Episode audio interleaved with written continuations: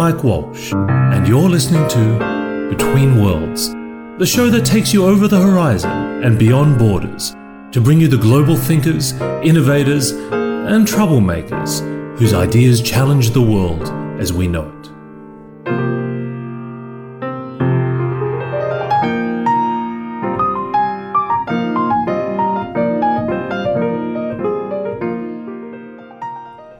My guest today is Mark Bowden, an expert in human behavior and body language, author of three fantastic books uh, Winning Body Language, Winning Body Language for Sales Professionals, Winning Body Language for Tilt a Whirl Operators.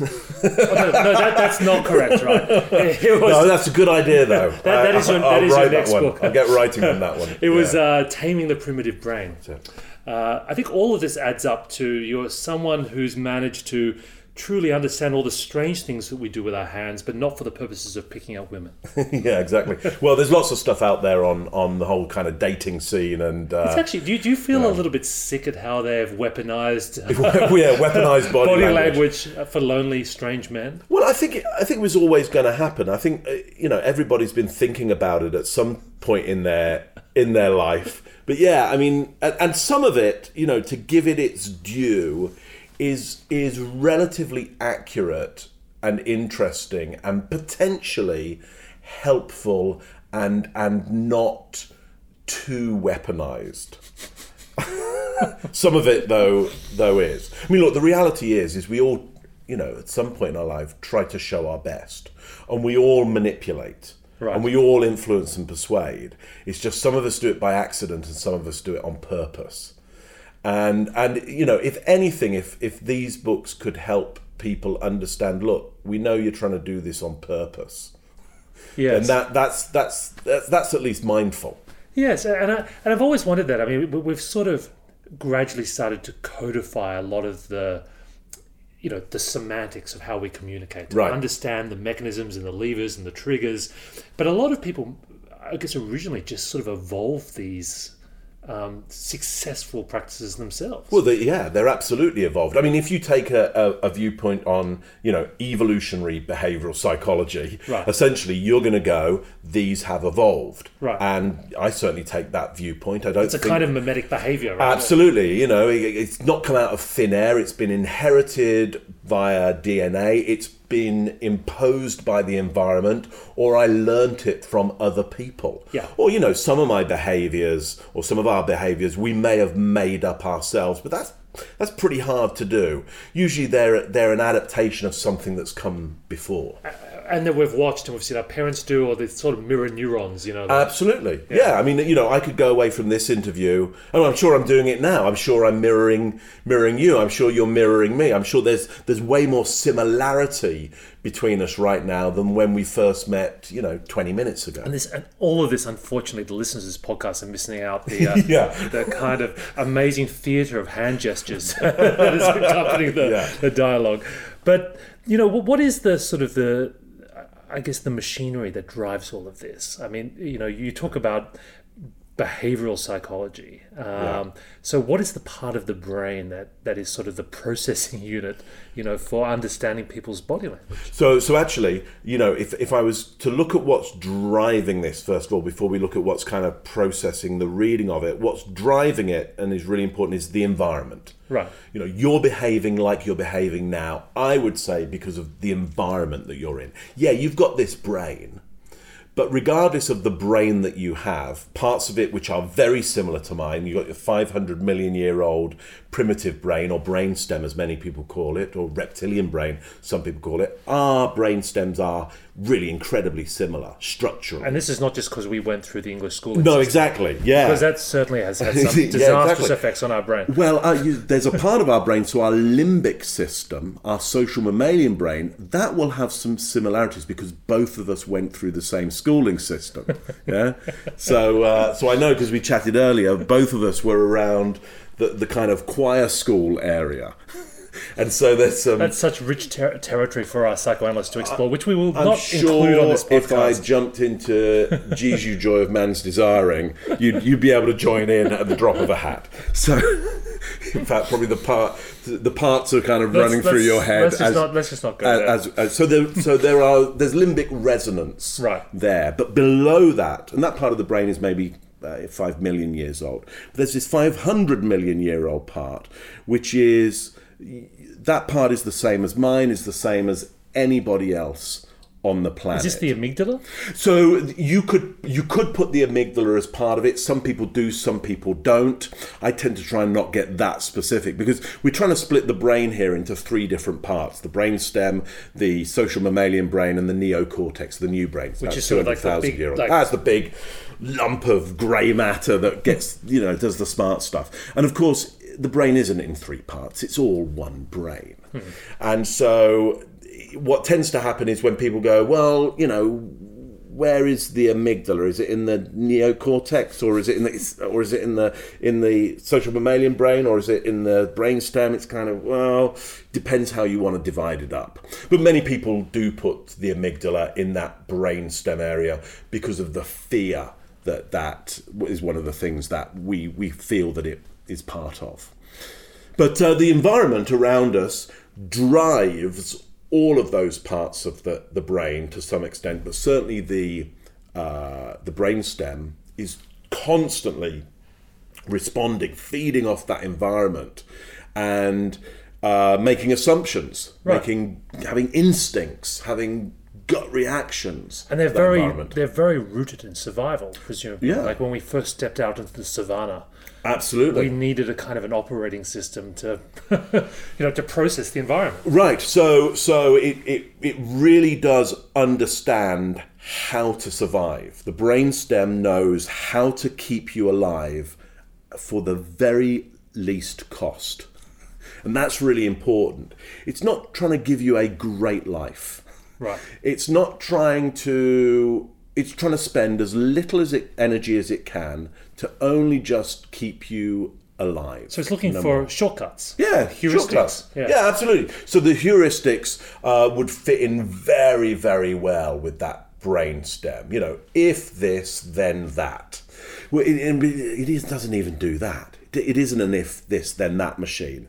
It, it's actually, well, if a little bit like this, then absolutely that. Like as big as you. So, so if you, if there's a trigger that you send me which is even a little bit like a predator, a little bit, the brainstem goes, yeah, is totally predator. He's totally predator. Total risk. So, so it'll actually fill in the blanks. It will fill in the blanks. What, what it'll do is it gets this assumption and then it sends a message up to the smarter parts of the brain, the neocortex, and it'll go, go and get me all the data that proves the assumption. Right. Not disproves it or anything else in between. It, it's, it's now in for a confirmation bias. And what happens is, is if the neocortex can't come back with any data, the neocortex is a very expensive part of the brain. It's, it's using about 40 watts of power to get it going. It's very new. It's like a very new, expensive Yeah. employee. And, and I actually read that it, was only when we started to learn to cook food that we actually have enough energy to start using that part of the brain. Right. Because Well, otherwise, you spend all your energy chewing. Uh, yeah, I mean, there's a lot of great theories out there that say it's only until we've worked out that we can scare large predators away from something they've already killed and eaten some of, take, using rocks, throwing them at the large predators as a group, and then head over there and smash the bones open and get the marrow out of them because that's all that's left. It's only at that point that we're getting enough nutrition to be able to have the energy for for a neocortex. Right. And then from that language develops and we're able to build bigger societies and bigger groups. Uh, but essentially that part of the brain is being co-opted by our instincts to fill in the blanks, but Hmm. fill in the blanks to a bias, not not to what it the, the data it could actually get. So we so we tend to go it tends to go go and get me all the data that fits the assumption, and if you can't find any, it'll just make it up. So we make up narratives, we make up stories based on data that actually just isn't there. Right. Um, when we encounter somebody, uh, I've heard you speak about this before, we tend to classify them into one of several categories. Right, right. So I would say there are four categories. There's friend, this person is going to serve me. Uh, I'll get out more than I put in, so there's benefit. There is predator, enemy. This person will uh, take from me more than I put in, so risk. Uh, potential sexual partner, so I could carry on my genetic code with this person. Not that I'm going to hang around forever and look after that genetic code. It's just like it's the, it's the selfish gene just going. I think this person's got good genes. Um, I can tell that because look at the skin tone, look at the hair. You know, good nutritional source around them, good genes, low disease.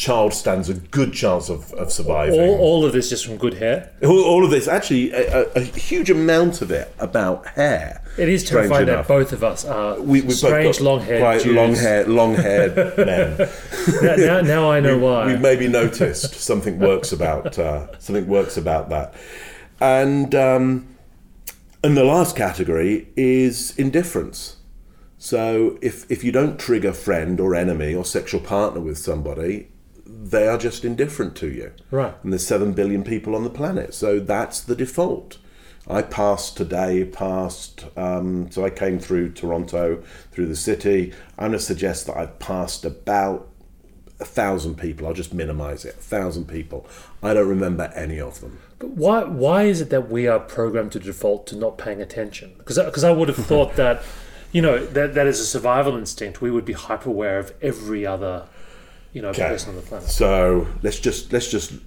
do some. I, I can't even do the calculations on this, but you probably can. You'll, you've probably got a good idea of, of what kind of data it would data capacity you'd need. I've passed by a thousand people, hmm. yeah, and I don't remember any of them.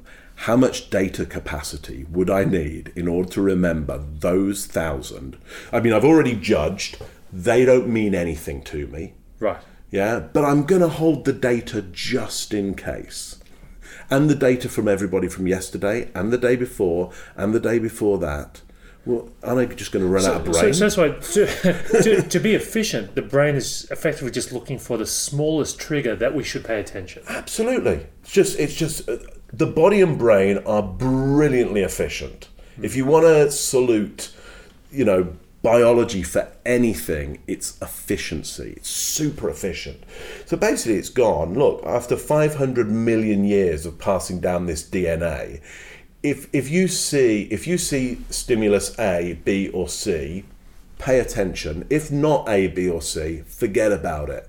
They're never going to come into your life again. They'll make no difference if they do. Now, we know there's exceptions to the rule, hmm. but there haven't been enough exceptions that it's been passed on in the DNA. Oh, by the way, exception to the rule. It's not. It's, it's made no difference. So, so what are some of the sort of the key triggers that wake the brain up uh, to pay attention and, and and to put somebody into a category? Yeah, so so um, key, key triggers for friend uh, would would be things like smile. Yeah. Duchenne smile, which is where just as you're doing right now and I'm doing right now, we're getting these little wrinkles at the sides of our eyes.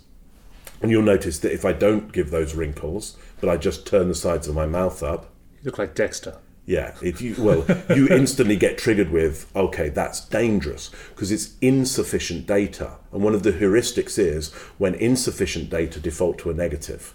Right. So never give the person the benefit of the doubt. So if I give you that signal again, yeah, I can see your chin went back slightly, your head went back slightly. and hang on, I don't like him anymore. Find out, and we're we're sitting in what I would call um, we're, we're in personal space right now. We're within six six feet of each other, but we've had some time to kind of get used to each other. But if I do that half smile for you, and then come in in closer to you, I'm fighting all of my resistance just to actually Right. smash you over the head right? with, Exactly. my So camera. you can so you can feel that gut instinct. Yeah. about me, and that's 500 million years of data, you know, passed down from other um, organisms, not not human beings, but but our evolutionary chain that says, if you don't see the full signal, make up a terrible story about the about the object, about the thing. But you know, I, I think about the Mona Lisa, Hmm. you know, which is a classic partial signal. Right. And, and I think in a weird way that sets off a kind of a fascination loop in our brain. Absolutely, yeah. So that Mona Lisa It's not necessarily negative, but it's kind of No, it's not necessarily negative. It's somewhere in between. Is she going to laugh or is she going to cry? Yeah. So it so it sets up that thing of I'll, I'll wait around and see what happens. it's visual clickbait. Right, exactly. Very much so. Now, of course, there's some safety with the Mona Lisa in that our brain is able to know, okay, that's a two dimensional picture. Right. If you had somebody show up close to you with that Mona Lisa face and hang out next to you, I guarantee you would you wouldn't be so fascinated. You'd be going, "That's a very weird woman." I I should really find somebody else to talk to right now. no, I think I think you're right. And and you know, I, uh, what what about on the negative side? I mean, what are some of the classic predator moves that we would tend to, you know, interpret immediately as a warning sign? Oh well, so a, a really great one is just is just fast movement in towards you from the peripheral of your vision. It's just That would do it. yeah, yeah. You can imagine like any anything, anything. So so if I just if I just kind of sit a little bit more beside you right now, and I'm going to come back from you slightly, so it's kind of harder for you to look. And if I start moving my hand in your peripheral of your vision now, you know, just behind your ear, That, that is deeply uncomfortable. deeply uncomfortable. Yeah, it's deeply uncomfortable Be- because again, 500 million years of data that says if it's coming in fast from behind or the peripheral, let's just make it a predator and start the whole fight or flight procedure. Better to be safe than sorry. So even so, even though you know, based on the time that we've been together, that I'm not going to harm you, the moment I put my hand around just behind your ear, and I'm a good two feet away from it, but it's out in your peripheral vision, your your brainstem starts to get excited, going, "Hang on, hang on, better be safe than sorry."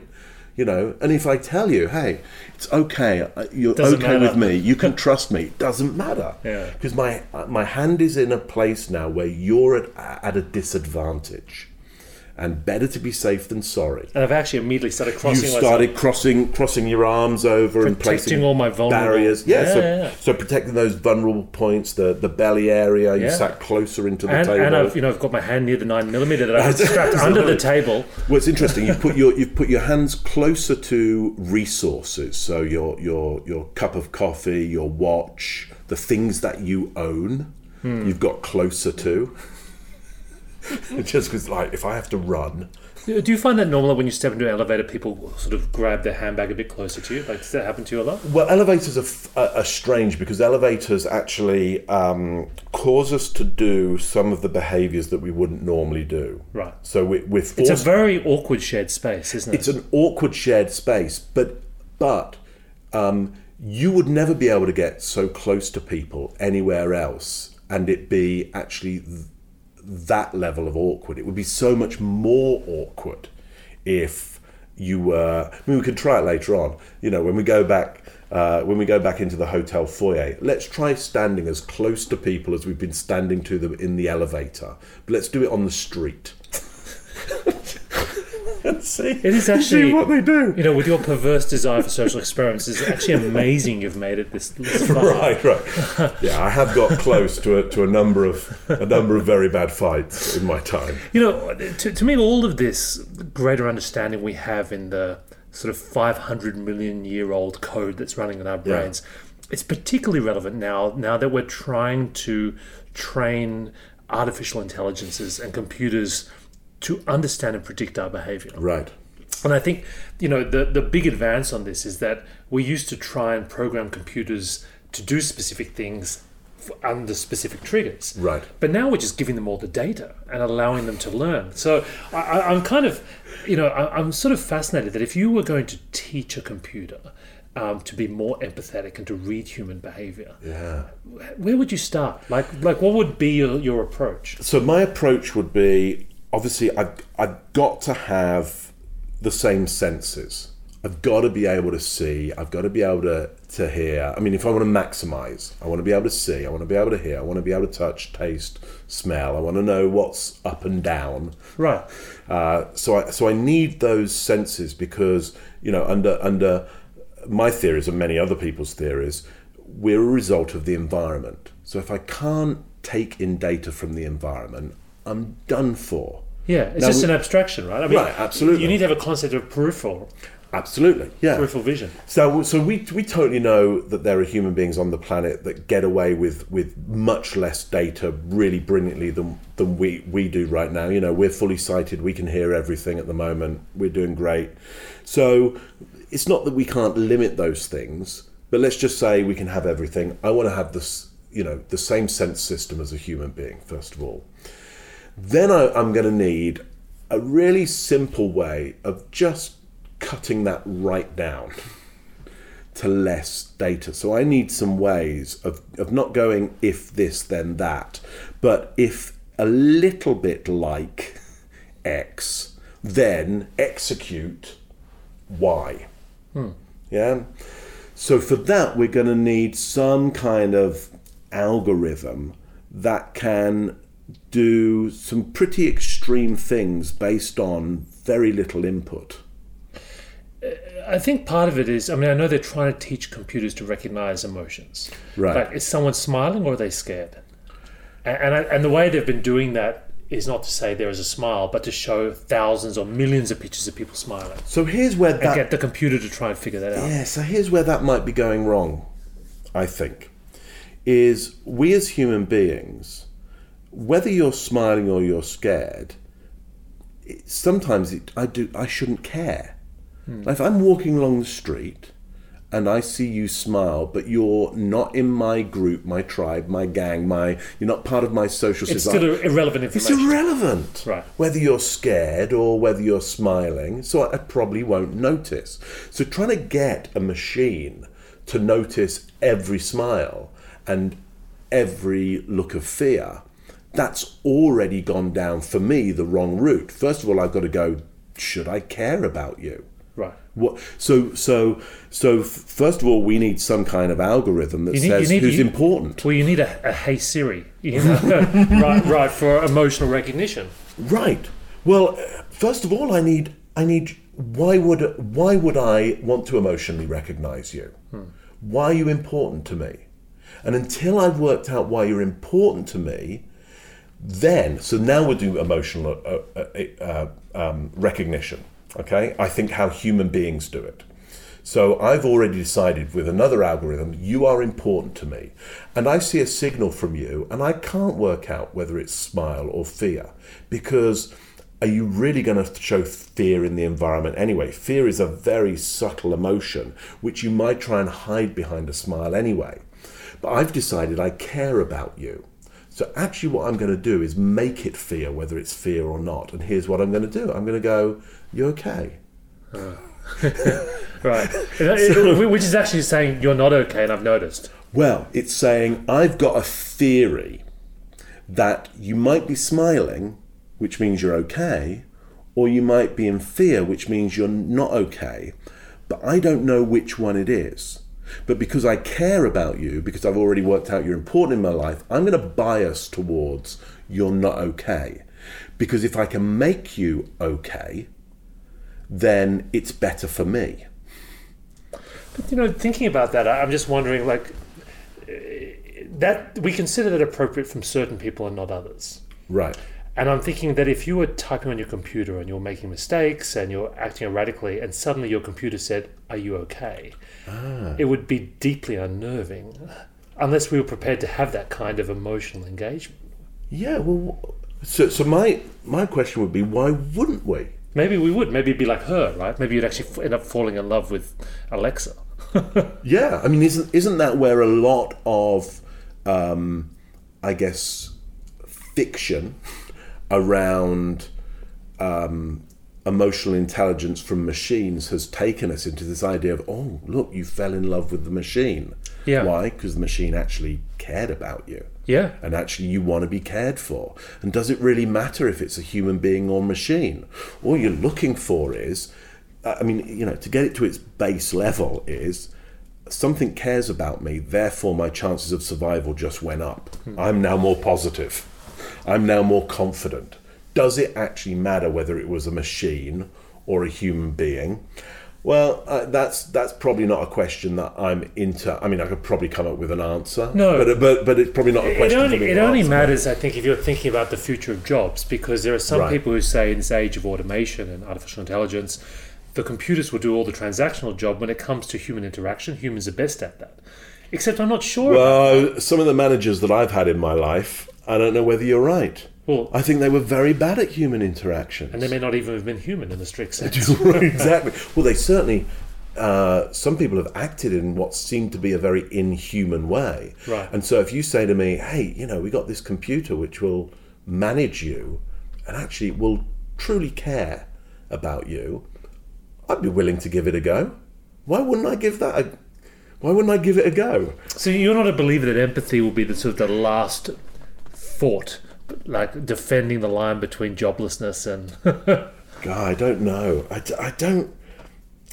I, I hate I hate to ever use the words kind of no and never and Yeah, and it's d- very because the moment the, the moment you do somebody's already doing it you know and doing it brilliantly I, I'm not sure whether that's the last thing I, I'm not But sure But you do whether- think we, we will be able to teach machines to read our body language and to be able to respond appropriately.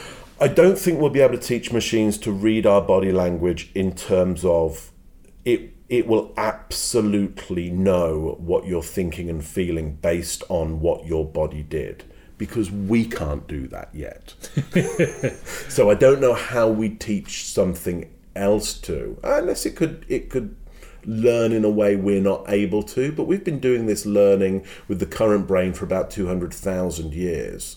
So and and and and the, the instinctual part of our brain's got 500 million years hmm. of working on this one and still it can't read your mind it still only gets theory of mind so do i think we'll be able to teach machines or help machines learn theory of mind yeah for sure What's the difference? well, one is one is absolutely knowing.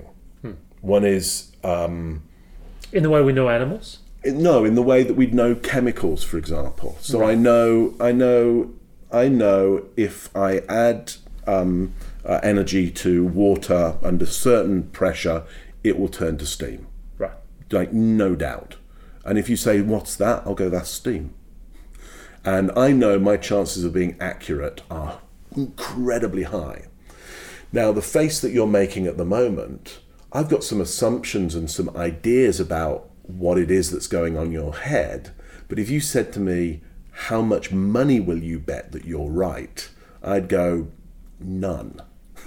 Because I can't actually get in your head right now. You'd be a terrible poker player. Well, so po- poker, as you know, Because they are literally betting on people's. they are betting on, so they're trying to get closer to what the truth is of what somebody's got in their hand based on what they know about the cards, what they know Right. about statistics, and then they're adding to all that intelligence what do I know or what do I theorize people do or this particular player does when they're optimistic and what are they doing when they're pessimistic. so poker is the ultimate sort of convergence between math, theory of mind, and and, Right. and a bet on the actual mind. So, right? so, but the but the thing is, is is without doing the first part of it, which is how many cards have gone onto the table, how many aces do I have, how many. You, it's only at the last point that you'd go, and what do I think he's optimistic or do I think she's pessimistic? It's it, it's the it's one of the last points that I might go to. Hmm. I mean, unless I'm a total amateur, hmm. which you'd go, I don't, I don't know whether I've got a decent hand. I don't know what hand other people So have got. if that's true, we have a better chance of teaching computers to be world class poker players than we have to maybe manage an unhappy employee. Well, yeah, for sure, because they could they could absolutely a computer could absolutely do the math really well, and then just add to that an, an, a, an equation around optimism and pessimism. The equation that I would add is I would get a camera on the way that the chips are pushed in, and I'd I'd look at can we define uh, smooth and can we define jerky.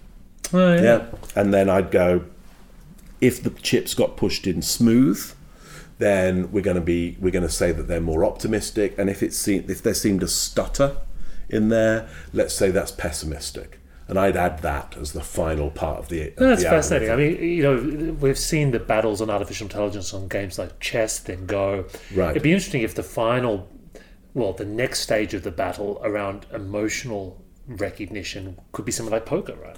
Right. I mean, it's a good place to start simply because you can you can probably just look at optimism or pessimism. You know, uh, confidence or uh, confident or unconfident. Well, what what is what is you know one or a couple of quick things that you would say if you want to project greater confidence and success, make people like you when you meet them? What are some key things you should do? So easy stuff is just open body language, and and people hear this a lot, but let me kind of be really specific about it, which is things like open palms when you're talking to other people, and open at the torso level, stomach, and and to an extent the chest area. So you're probably noticing as, as I talk to you now, I've- I'm being really specific about doing big open gestures uh, in that area. It makes a change to my voice, it makes a change to my eye contact. And now notice what happens if I close up around those areas and keep on talking to you. Uh, it feels uh, what you what you've started to do now is kind of actually smile and nod at me more in a way that makes me feel like you're saying, "Come on, Mark, Trying to draw join you in. You know, don't close down now." Um, and and then notice what happens when I get bigger and more open in my gestures. You start to relax because you go, "Oh, great! I don't have to put in the work now. Mark's already up and going and seems confident." So those open gestures are certainly more confident. In fact, I would say that we engage more with those open gestures than we do in the idea of the smile. Hmm. Yeah, because I can do cl- closed body language with you and smile, and you're probably feeling it doesn't feel quite right. It's a bit. It's, it's, I've turned into that weird person again. And the moment I keep that smile and do open body language, you feel better, and I can drop the smile and give you open body language, and it can feel very relaxing. Just keep you. those hands out of my peripheral Keep vision. the hands, yeah, yeah. But oh yeah, but if I get too wide yeah, and the hands go into your peripheral vision, then I'm trouble. Well, Mark, it's, it's it's been fascinating talking to you. It's great to have you on the show and great to meet you. Oh, it's been fantastic talking to you as well. Thanks very much for, for having me. Thank you.